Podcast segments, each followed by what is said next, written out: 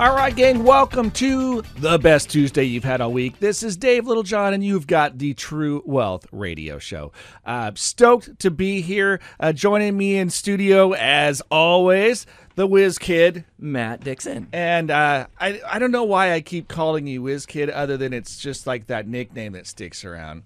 Yeah, you know what? You just got to roll with it. If it sticks, it sticks. Okay. Otherwise, uh, it can it becomes like I don't want to call it sidekick or something like that because then it's like it's not a Batman and Robin theme, Hmm. right? Yeah. It's, no, it's more like um, you Pinky know, in the brain.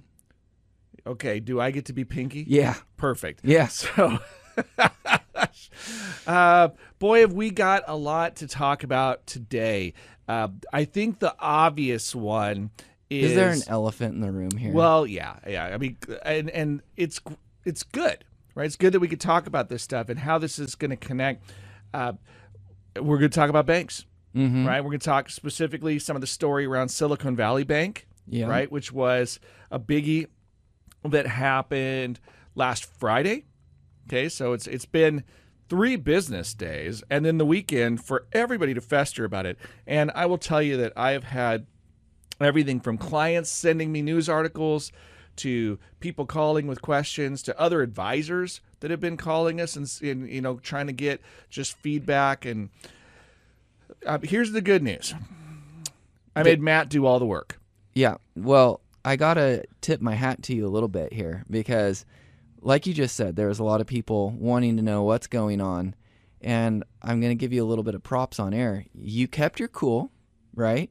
And you were very methodical about things. You didn't let emotions kind of wag the dog, as you would say. You were even keeled and you took the time to say, hey, let's really look into this before making any assumptions. mm-hmm. Whereas a lot of people tend to hear a headline, you know, second largest banking collapse in the history of the yeah United well States. since the financial crisis Right, yeah. So since 2008, yes, it was the biggest bank failure we've seen. Since Mhm. it, Washington Mutual was the largest. I think that was a 300 billion dollar bank that went upside down and I think Silicon Valley was 200 billion. So, yeah no, it's it's it's a, big, it's a legitimately big bank. but it's a little bit different. It is. So there's there's so much to unpack. Uh, if you're curious about this, by the way, I'm also we did a YouTube video about this this morning where we talked a little bit about it, and then we're doing today's show and we're going to really unpack some of this. I think that there are things that people understand about banks, and then there's things that people don't necessarily like. When I say people, like uh, The mass population. yeah, I think yeah. our listeners are pretty smart, right? Uh, I'm not going to tell you I know everything about banks. I just have this little piece of history. I used to be a program manager for a bank. So this is back in the day, but at, I used to manage the investment program for Oregon Pacific Bank. And at the time that I was there, I was privy to sit in on board meetings. And so got to talk about things like policy and so forth. Or I wasn't, I was listening right at that point. So younger man, this is uh, more than 10 years ago that this happened, but it was still very informative to see the banking side of the industry in eh, while living in the investment industry because in some respects they behave in opposite land Mm-hmm. right? I mean, they, they really do. They walk and talk. They're it's like, oh, they're finance. There's a lot of similarities, and then there's a lot of things that are inverses. Okay, so for example, like what a bank, what we think of as an asset as investors, banks usually think of as liabilities, and vice versa, right? Oh, a loan is a liability to you, but to a bank, that is their asset. Yeah. Okay, so that that that mentality in banking being sort of inverse of what the the like the household balance sheet looks like is an important under, thing to understand. And if you start with that framework, then you can start to work backwards and understand what happened in the banking system. But let me give you a quick summary of it.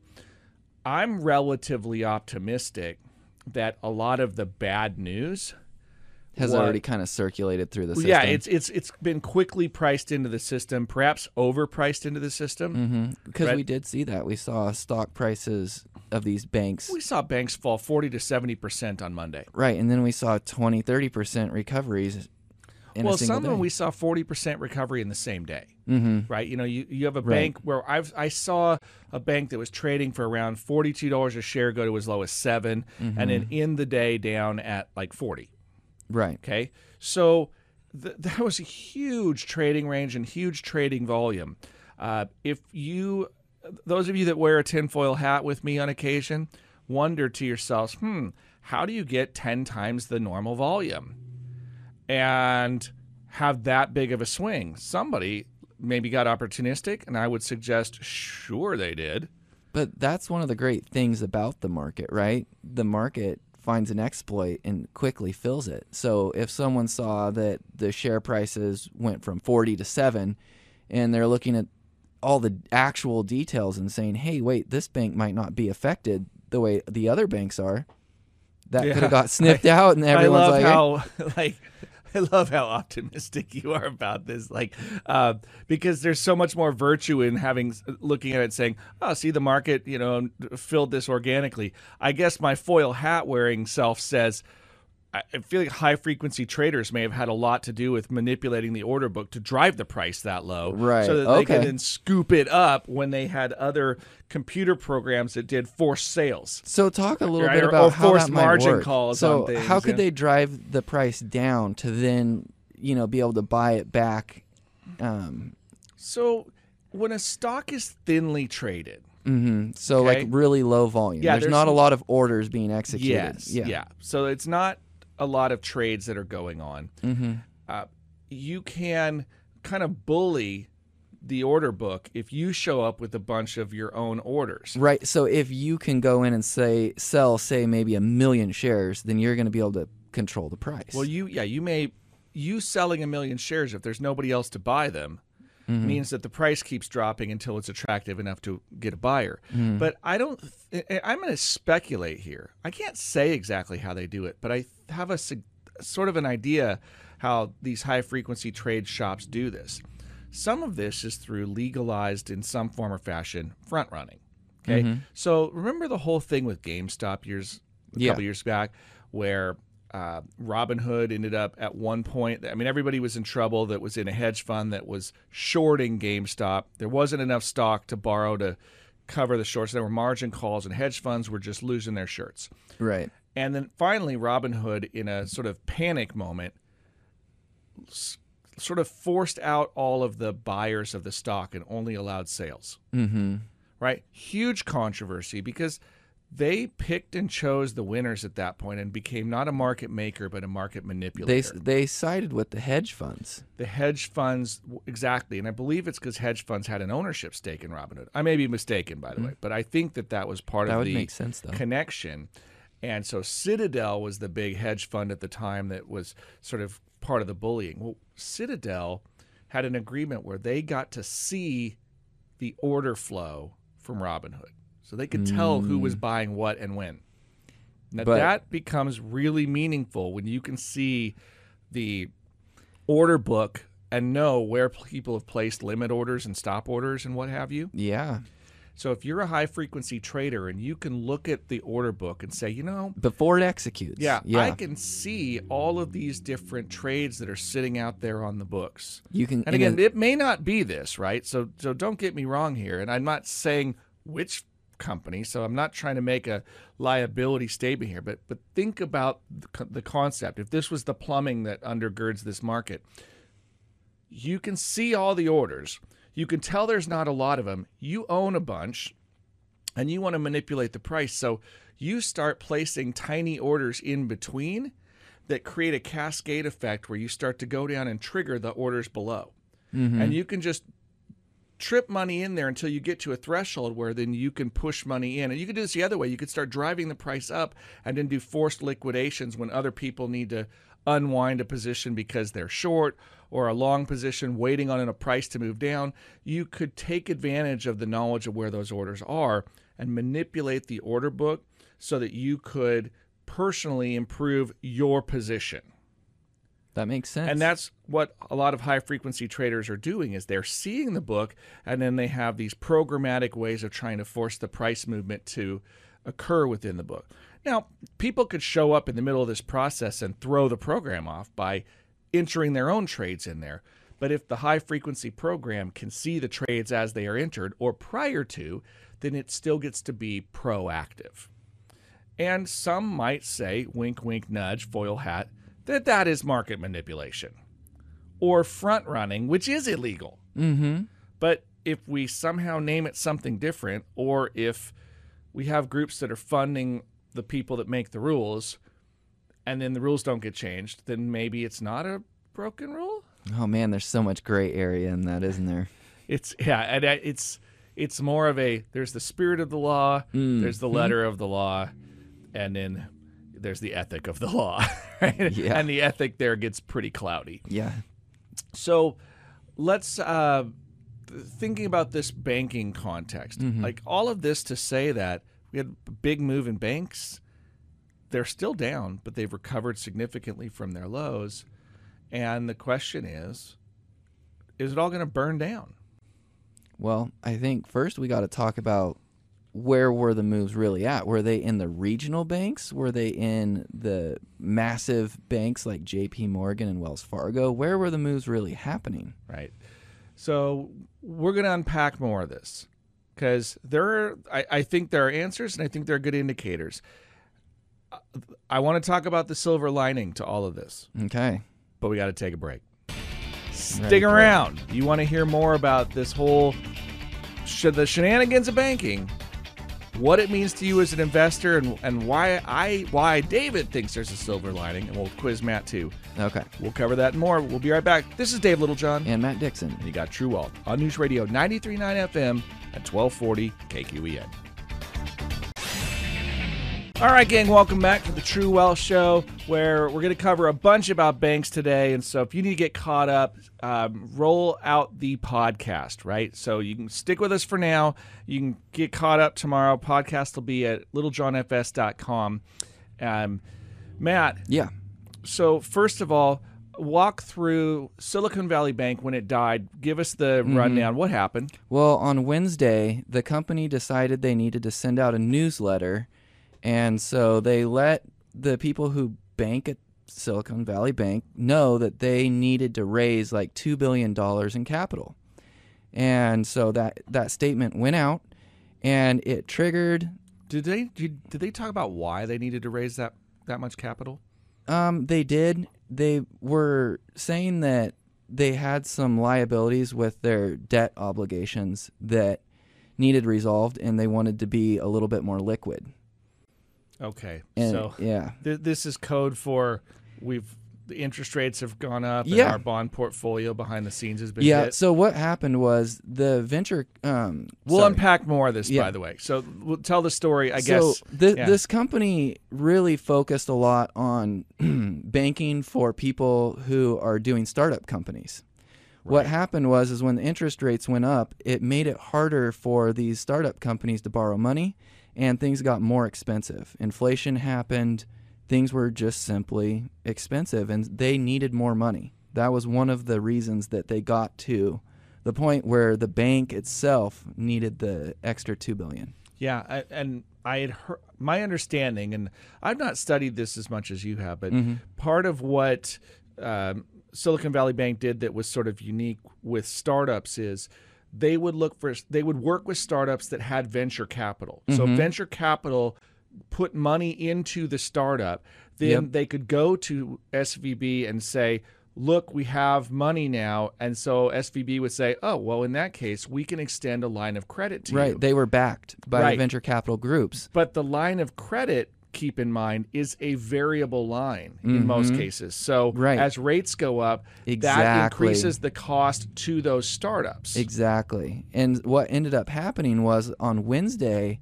the two major venture capital groups sent out emails to all of these different companies that were banking there and said, "Hey, we recommend you go ahead and pull your money from the bank because we don't trust them anymore now that we got this email saying that they need extra capital." Yeah, and and keep in mind also that the venture capital, these are the they're the source of money for a lot Right, of these they startups. shot so, themselves in So the if they say to you, "Hey, we recommend you move the money," the company, what what are they going to say? It's like, well, you know, you do kind of own us, so Yeah. maybe we'll listen, right? Yeah. So the people that were most vested in the bank send out this email, and it caused a social media panic. And the the startup groups did exactly what they recommended. They went in and requested to remove the funds and transfer them other places. And But this was a big chunk of money that it ended up out, being, I think, forty-seven billion. Yeah, so 47 billion. Yeah, I feel like all right. So you know, uh, a, a rabbit a, and a banker walk into a bar, right? And how, how do you, do you feel about 47 billion? Mm-hmm. But right? it happened in one day. well, and and what was it? A 200 billion dollar bank? Yeah. So you're talking about almost 25% of the assets of the of the deposits for the bank. I don't know how many much they had in deposit, but 47 billion is not trivial. Right? No. That's a big chunk of money walking out the door for the bank to say, "Oh, well, what do we do? Let's just go to the, the teller drawer and pull it out real quick." Well, so what they did in response to this is they immediately went to trying to sell all of their debt obligations, right? And so imagine if they had loaned money, say the bank had bought a loan or loaned money at a low interest rate, now rates are higher.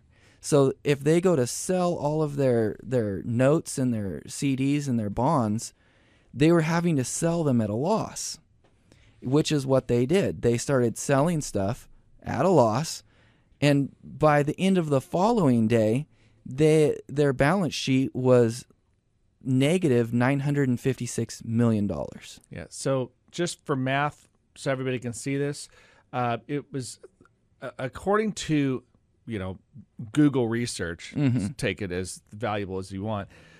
Uh, so it, they had 175 billion in deposits, and then 40 I think it was forty seven. 47 so Yeah. over 40 you know between 40 and 50 billion walks out the door Mm-hmm. more than 25% of their assets now for most banks they don't have a reserve requ- i mean if they have a reserve requirement that means they have to have enough assets in reserve to actually handle a liquidation of that size and this was a forced liquidation of assets in order to provide the money to the customers that were leaving Yep.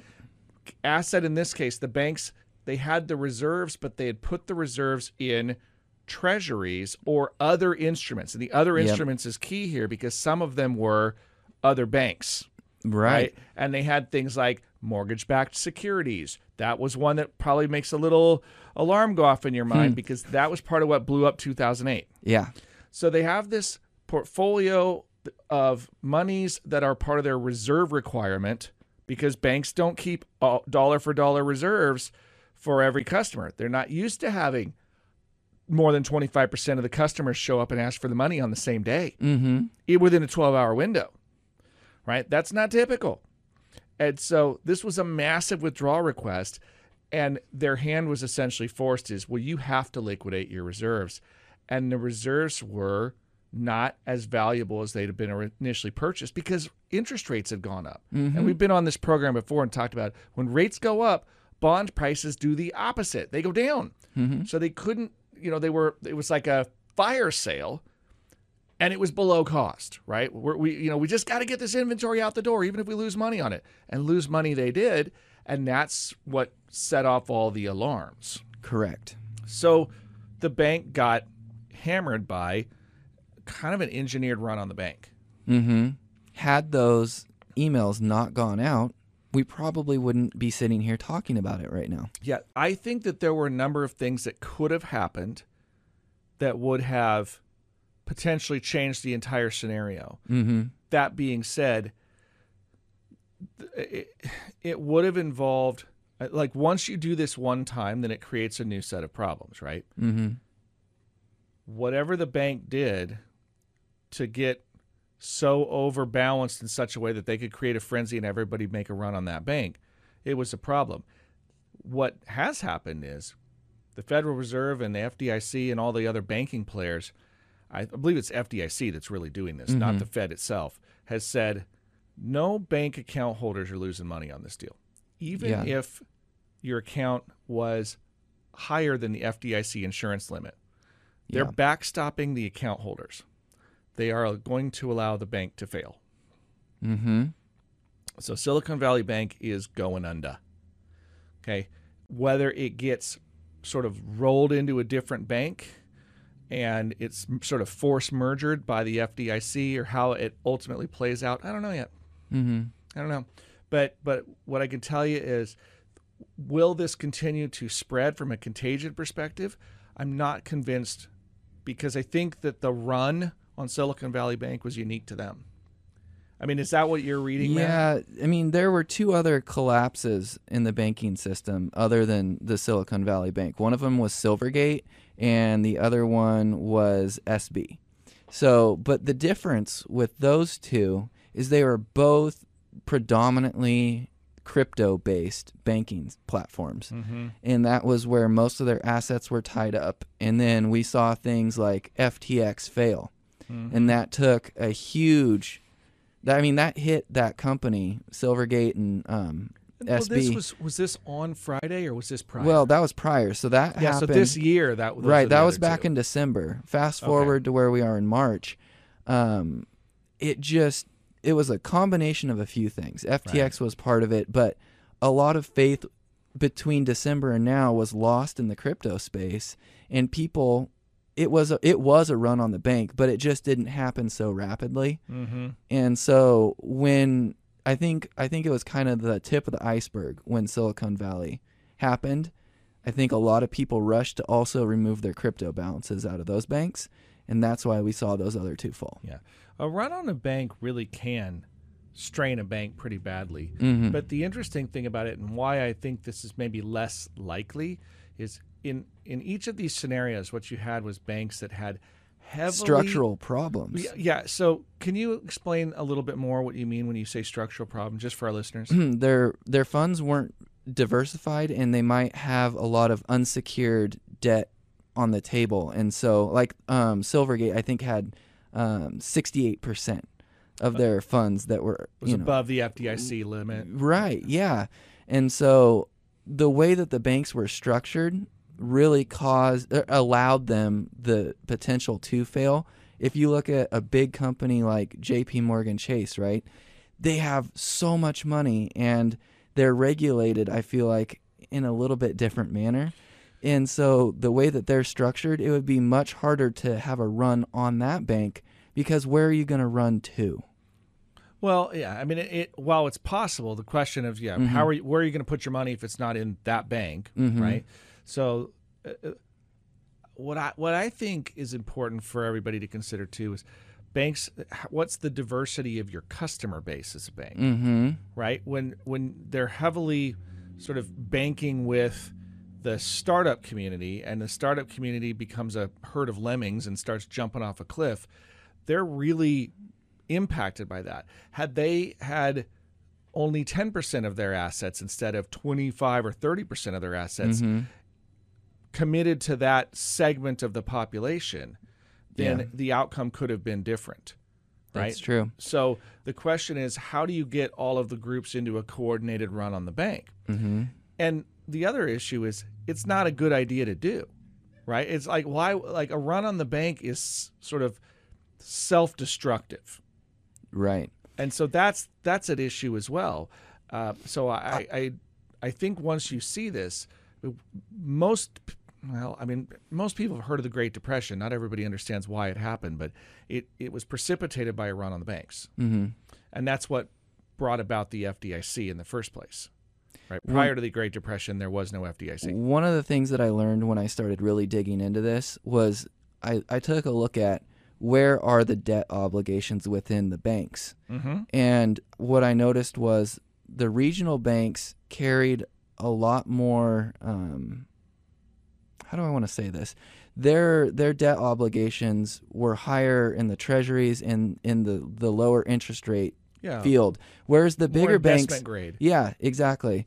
The bigger banks, I think, did a better job of seeing this coming, and they didn't lock as much money up long term. They they didn't buy as much in these lower interest rate environments, and they're better protected long term because of it. Yeah, and and ironically, the fact that many startup banks probably or many startup entities, which when money was cheap, Mm-hmm. venture capital was throwing money at these startups, And they were because- making a lot more. Well, I mean, and- look at how fast Silicon Valley grew. They were the fastest growing bank. And it, it makes sense when you consider when capital's cheap, then you can't get a return on fixed income. So what do you do? You start putting the risk capital to work. Yes. And you're getting a better return on your risk in startups. High risk, high reward. In So Silicon Valley and Silicon Valley. Bank is catering to this group. So they're Yep. giving lines of credit when money's cheap. So they're securing the lines of credit with low interest deposits. Well, and or, look or at- rather low yeah. interest securitization, right? In their own bond portfolio behind the scenes. well, and then the markets move and they go, uh oh, No, our customers exactly have slowed down and our reserve requirements have been hammered at the same time. You're exactly right. Think back to COVID era when IPOs were going nuts, right? Like anything the IPO did Yeah. amazing, and the so they were cheap, making yeah. money. It was well, it was risk on. It was, right? but in now, 2021 yeah. in particular, very risk on. 2022 risk off. And if you think about, we're basically at the one year anniversary since the Fed started raising rates.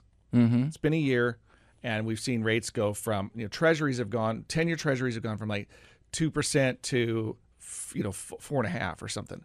So we've seen a, a big, big push. Uh, interestingly enough, the long end of the yield curve hasn't moved as much. Like you know, short-term rates are higher than long-term rates right now. So we have an inverted yield curve too, typically a sign of recession to come. And we can argue that one too. Like, have we are we already there?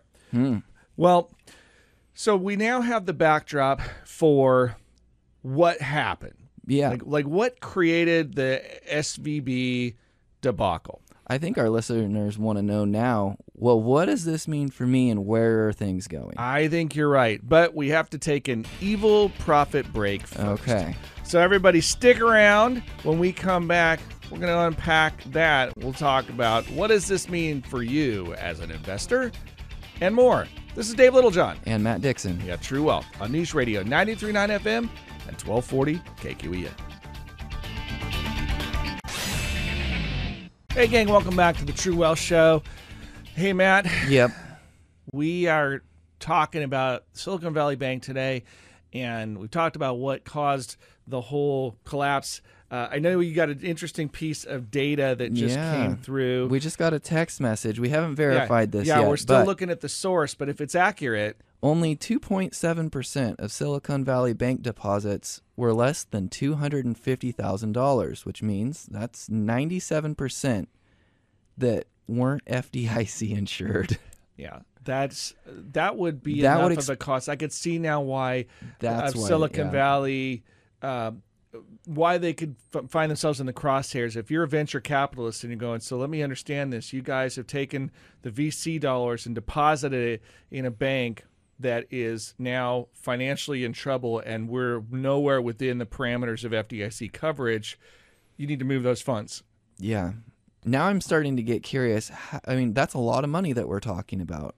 Yeah. Because, I mean, we're talking billions of dollars here. How is the FDIC going to make sure that these people are made whole? I mean, they said that they're going to do it. Now I'm going to start diving into how exactly they plan to do it because the they said they're FDIC is an insurance corporation. Remember, Right. Federal Depository Insurance Corporation. Right. So they have reserves for situations this- like this this, but as this well. is such a big situation. Yeah. I mean, that's a big and, and statement. there, are, there are other things that could occur Mhm. if the bank wasn't if it wasn't too late, right? Once once the bank is already sort of bankrupted, because then- they're going to be able to dissolve the bank and assets and then disperse those out to. Well, there's some of that, but there's also the idea that uh, one of the sources of liquidity is the Federal Reserve, right? The Federal Reserve has a liquidity window, which which they could have borrowed, and um, they could have probably created uh, like a an unusual, you know, short term solution, like maybe 30 days interest free from the uh, Fed window hmm and then that gives them 30 days with which to balance the books and sort everything out. And it probably could have been done under the supervision of FDIC so that there there was some forced compliance within regulation and so forth to to to reduce the risks associated with their portfolios, right? I don't know all of the details about it because I'm not a banker Right. right? But I think that there could have been some limited policy management that that maybe could have impacted this. The, with the benefit of hindsight, you can propose whatever you want, right? I mean, everybody had to act fast, and uh, I think a bailout is pretty untenable. Right. I, I mean, like it just it just doesn't look right to to bail out a bank that uh, you know kind of set itself up that Right. way. Because what happens is now you've incentivized bad behavior across the whole system. There there needs to be consequences for mismanagement, even if it was to say maybe you shouldn't be taking on all of these deposits in in an environment where they are heavily dependent on a single area Mm-hmm. right? You know, the, the know your customer rules that, that apply in the financial services side of things. You go, well, you know, is that appropriate for banking for what what level of deposits? Or maybe what you should be doing is saying those deposits end up being non-interest bearing, right? And your reserves are simply like really, really short term, uh, you know, 90 day treasury kind of stuff where you go there. There's really no interest rate risk, or it's so nominal that you'd be okay with it because you, you know you're just not going to pay interest, and then and then you don't have that type of duration risk in your bond portfolio. For all- for everybody's listening right now, they just went like, yeah, nerdy speak, nerdy speak, nerdy speak, right? A few of you understand what I'm talking about, and thanks. The rest of you, sorry. uh, let's get back to what it means. But that's why there's a podcast, so you can go back and re-listen to it and hit pause. Well, again, this isn't supposed to be the banking show. It's just that there's these underlying issues that caused it, right? We we know that Silicon Valley, you know, by hook or by crook, ended up over extended in these areas and it blew up. Here's one of the things I think listeners might be questioning, wondering, and want answers to. So, we saw a banking collapse in 2008. We know that in 2008 these were this was a bigger banking problem whereas this is more concentrated to a regional problem. Do you want to talk a little bit about how this is different than 2008 and maybe give listeners a little bit of comfort in that? Yeah, well, first of all, there's way more reserves now Mm-hmm. than there were before. I mean, Silicon Valley Bank, I think, is unique, and I think uh, history will sort of reveal this as just over concentrated. Whereas it wasn't a universal banking problem throughout the entire it- system. This is not a systemic problem. This was a Silicon Valley Bank problem. Right. What we had was a systemic problem in 2008 where The blood banks was were generically undercapitalized and then we had some changes in accounting regulations that exacerbated it Mm-hmm. right we had a, a moment of what they called mark to market accounting where many banks had purchased illiquid assets which this is a problem for reserves because they need to be liquid if you are called upon to provide capital mm-hmm. right and Which so, is the problem we just saw. yeah, so if they're illiquid, then they really shouldn't count very easily. And that's that was the sort of the original point was okay, well, we better mark to market what the real value of this stuff is if it was forced to liquidate. And once they did that, it revealed that many of these banks had inadequate capital Mm-hmm. by that standard, right? It was the change in accounting rules that created the cascade effect where all of a sudden everybody was undercapitalized and it sort of imploded. And then they kind of rolled back the mark to market accounting later, but by then the cascade failure I always use that term. I think of it like a a few like a circuit breakers in your house, right? Oh, the first one goes and then like three or four more go. It's like Christmas lights, right? Like as soon as the first strand goes, it's like, no, they all start to go. That it, that's sort of the issue.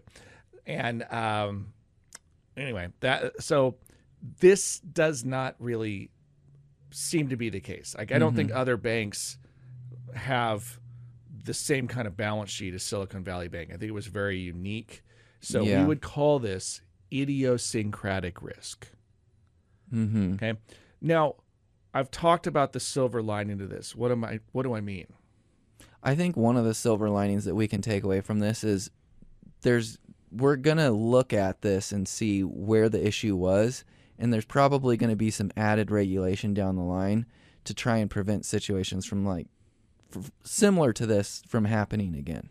Yeah, I was. And if you look at the price of silver, really unrelated to this, but I just couldn't resist the silver joke with silver lining. There may come more regulation. I I'm always it's a double edged sword, right? I, I rarely look at regulation as like yay regulation because it tends to burden the marketplace and make it more expensive for consumers. But then again, lack of regulation tends to lead to things like imbalance. However, in this case, this may become a self correcting event, right?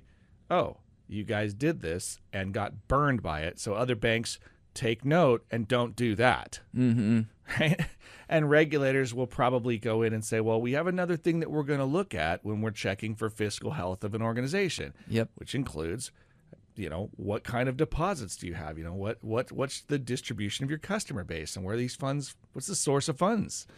So, okay, but I think there's some other things. What else is on your mind? I think the stock market could view this as this is going to be counterintuitive, but it could be viewed as a positive. Are you thinking that if the the Fed looks at this and says, "Hey, we jacked up the rates really quickly and because we jacked up the rates, it had something to do with a banking failure." Maybe the Fed starts to back off on the rate hikes and then the market looks at that and says, "Hey, this is a green flag, this is a positive." So let's go ahead and start a little bit of a rally. So it could uh, positively affect the stock market potentially. Potentially, yeah. I mean, if if you consider, uh, I've used this term again. It's kind of on the video that uh, again, if you go to our YouTube channel, it should be up and live now too. The Fed may be a little boxed in, right? The, the Mhm. Fed, if you'll forgive the expression, they're kind of damned if they do and damned if they don't right now. Right. because if they raise rates, they could stress the balance sheets of other banks Too because- dramatically. Yeah. Maybe. I mean, uh, other banks are probably positioning right now, and um, the FDIC may be saying, you know, we need to have some policy accommodation to make sure that uh, this circumstance does not blow up. But the the Fed is aware that you don't want to create a, a hardship on the financial system uh, that's self-induced, right? Like let's. So so so that's part of it. Mm-hmm. And the other part is we saw the CPI figures come in today, right? Consumer Right. Price Index. Wasn't Why? it, like- Why is the Fed raising rates? Because inflation's high. It was at, I think at its highest it was slightly over seven percent. But Oh, it's I more think- than that for a while. We Yeah. saw like nine percent at one time, yeah. or close. I mean, it's, it's crazy. It's, well, it's from really the high. la- yeah, but from the last report, even from the last CPI release was at seven, and now it's down to six. right. So we've seen it start to taper. Yeah. Why raise the rates? What does it do? It tightens spending down. Yeah, it increases the cost of capital. Mm-hmm. right? The cost to borrow. So higher cost to borrow, less borrowing, and less money in circulation. What causes inflation? Too much money chasing too few goods. But if we can take that money Yeah. out of circulation, there's not as much money, to- yeah, chasing those the goods. so you can see that. It's right. The demand for housing drops when you can't get the money to pay extra for a house. housing, vehicle purchases, RV purchases, anything where you're having to borrow on credit. Yeah, if you if you're if you're paying over time and you have to pay more, it makes the thing cost more. Mm-hmm. So if you cannot borrow as much, you simply like you can't go and get uh, uh, like like if you only have the purchasing power to buy a three hundred thousand dollar house, you don't look at four hundred thousand dollar houses because mm-hmm. that's not an option. Well, you maybe could have before with lower rates, but now that rates are more expensive, you don't have the borrowing power. That is a shift in the amount of money that's available to chase after the same amount of goods. So that's why they raise rates. But if we start to look at where the Fed is now cornered, what does that mean? Hmm. It means we take our last break and then we come back and explain it. I'm ready. All right. Stick around, gang. If you want to see how this may positively impact the market, we're going to kind of draw the connections for you. We'll be right back. This is Dave Littlejohn. And Matt Dixon. You got True Wealth on News Radio 93.9 FM and 1240 KQEN. Welcome back to the True Wealth Show, where Matt Dixon's about to tell all of the investors out there what happens out now that Silicon Valley Bank went under. Well, now that it's Just gone- just predict the future Oh. right now. Okay. Well, I think that there's not much to predict because we saw them collapse. We've seen a few others that were heavily based in crypto collapse. And now things are kind of getting restructured a little bit for the people that were at those banks. And we live to see another day. Okay, so that's what happens to banks. What happens to the stock market? Well, surprisingly, while all this was happening, the stock market was doing pretty well.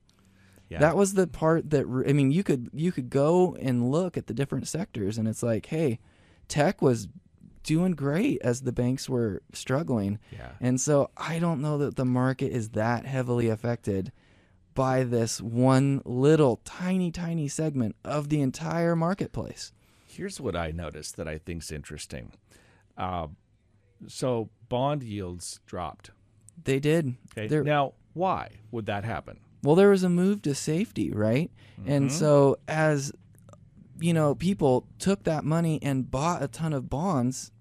The For bond, safety. yeah, Yeah. for safety. Then the yield went down because if everyone wants to buy it, they don't have to pay you as much interest. Right. Yeah. The the yield went down because price went up because of Mhm. increased demand. What I what I took away though is the indexes had an okay day Mhm. because the indexes are fairly heavily weighted to Tech. large tech. Mhm. And if money ran to large tech and bonds, that implies that large tech is defensive now. That is Which a weird. also- it's true. Yeah, it, which this doesn't make it true, right? I'm not making a recommendation to go do anything when I say this, but I'm saying I find it interesting that large tech was a beneficiary during a sort of a, a flight to safety.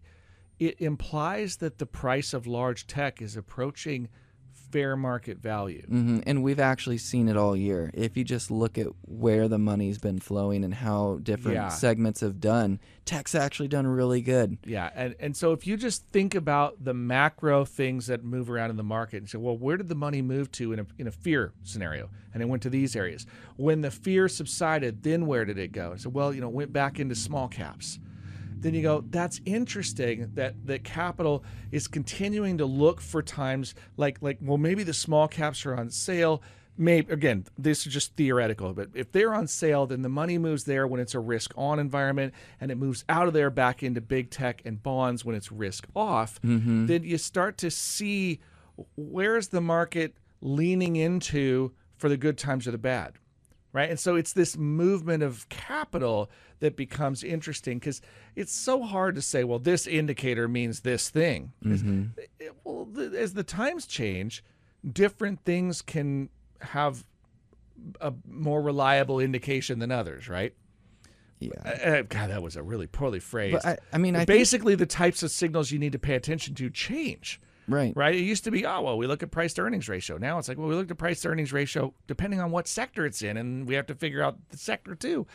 And now it could be maybe as simple as, well, we look at where if the cost of capital is going to start coming back down Mm-hmm.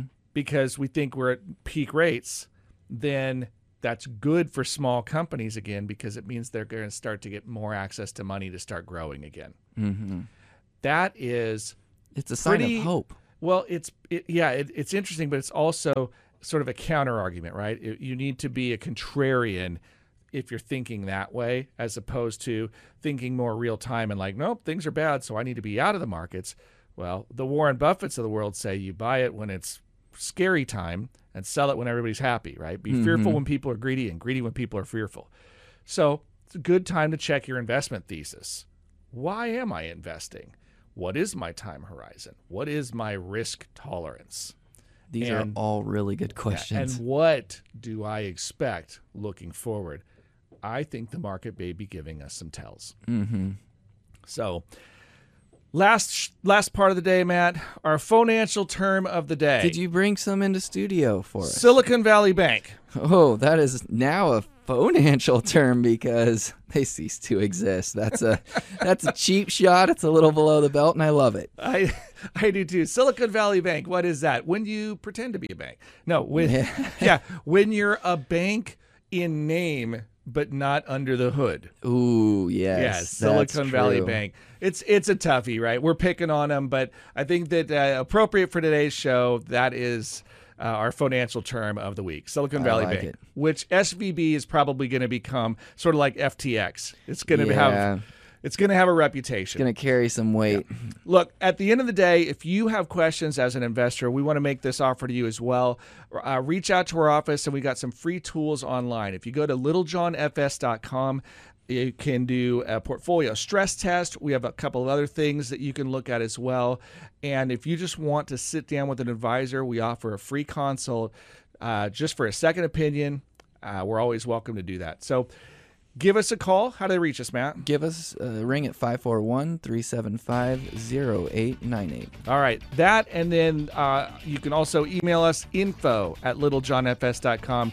And again, uh, check out the website, lots of free tools there, and the rest of this podcast if you missed the show. But we're out of time for now, so thanks as always. Um, until next time, I'm Dave Littlejohn, And Matt Dixon. and you've been listening to True Wealth on News Radio 93.9 FM at 1240 KQEN. The preceding program was paid for by Littlejohn Financial Services. The opinions and views expressed may not reflect those of Brooke Communications, its affiliates, or its employees.